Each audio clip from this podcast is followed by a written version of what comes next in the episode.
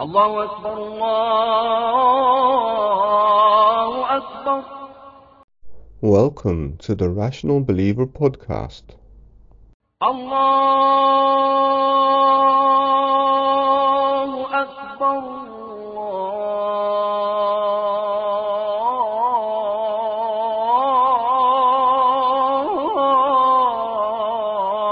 الله أكبر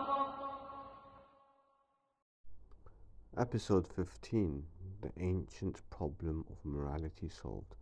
How can we use the rational method to deal with Euthyphro's dilemma? In the previous episode, we looked at the problem of the philosophers in using irrational thinking in determining what is knowledge and in discussing God's reality. In this episode, we'll be looking at how we can use rational thinking to deal with morality. Now, there is a dilemma in philosophy about morality coming from God, and this is known as Euthyphro's dilemma, in which the philosopher Socrates asks if the good is good because God commands it, or if the good is good regardless of the command of God. Now, these two possible horns of this dilemma, and it is called a horn because it is as if you are trying to grab a bull by the horns, throws back more problems as follows. The first horn. If you chose the option that goodness is grounded in God's command, so good is good because God says it is, which is known as divine command theory, then the supposed problem here is that by accepting this horn, then you have abandoned the notion that morality is based on reasons. This means that morality must issue purely from God's whims and they have to be whimsical. Now, if God has reasons determining his dictates, then it's those reasons that actually ground morality. Now, this horn wouldn't say much about God. What kind of God determines something as important as right or wrong on the basis of whims? This also wouldn't say much about our moral code. We would only have the rules we do because of a kind of cosmic whim, which means that you have to admit that something as grotesque as killing babies was good if God commanded it. The second horn of this bull, if you chose it, that goodness is grounded in facts independent of God's commands. Now, this acknowledges that God's role is limited to assigning to us our moral actions that are already independently good. This would mean that there is an independent source of guidance, wisdom, and rules to God, implying that God is limited in his authority. This second horn has also led some philosophers to even propose that the philosophers are able to uncover these universal truths and issues of what is good, and that they are therefore not bound by religious commandments, as they do not need God to reveal these truths to them, that religion is for the non philosophically minded, and it communicates the laws in the language of the common man, which the philosophers do not need. This whole dilemma is built on false assumptions and is wrong for the following reasons. And the dilemma can be resolved using the rational approach in thinking, which we will come to again just now, but we have already discussed it earlier.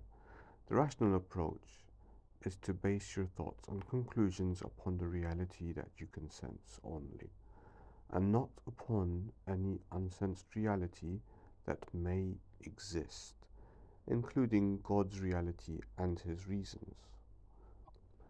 From our human perspective, we need to consider our end of life and what we can conclude about why we exist.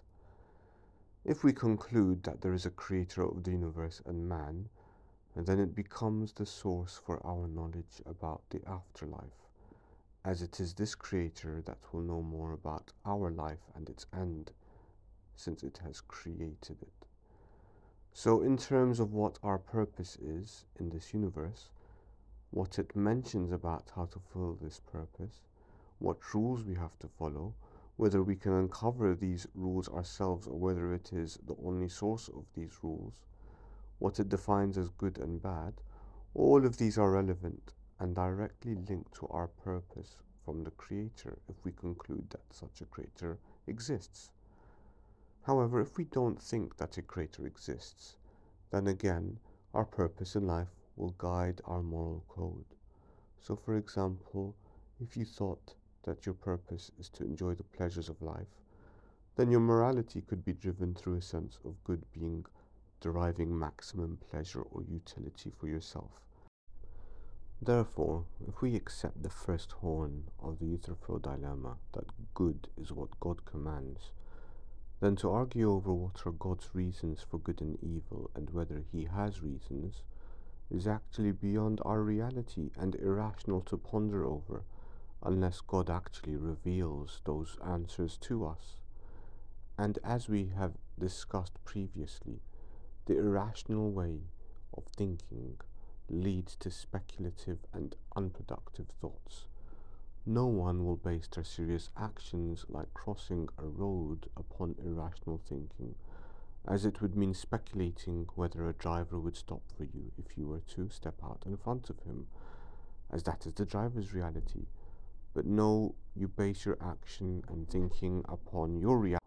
But no, you base your action and thinking upon the reality of whether it is safe for you to cross the road, your reality of whether it is safe for you to cross the road. So if we judge crossing a road upon our reality rather than the driver's, then how about when the issue is far more serious, like your purpose for your entire life? This should also be judged upon the reality that we exist in and not upon God's reality. In terms of the accusations of what accepting this leads to, that this type of morality based on God's desires means that morality is arbitrary and not based on any principles, thus God has no reasons to will what he does. This would mean that there is no rational structure to morality, which then leads to the view that it could even be right to murder babies if God willed it, which doesn't seem right at all.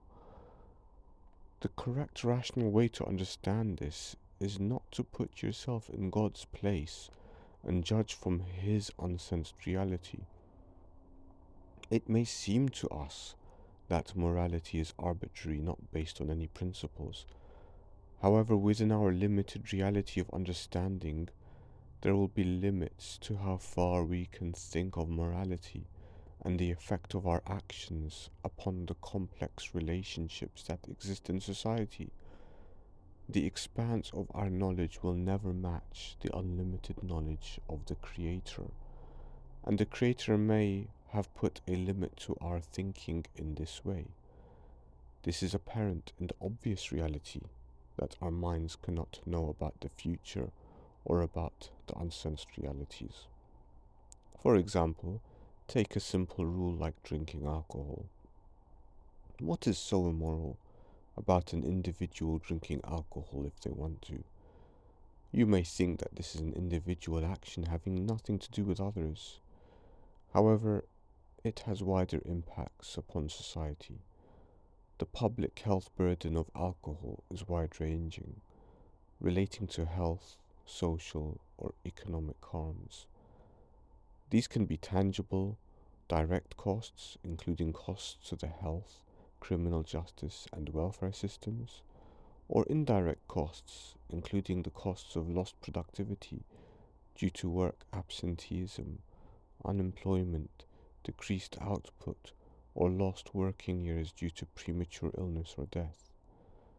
Harms can also be intangible and difficult to cost, including those assigned to pain and suffering, poor quality of life, or the emotional distress caused by living with a heavy drinker.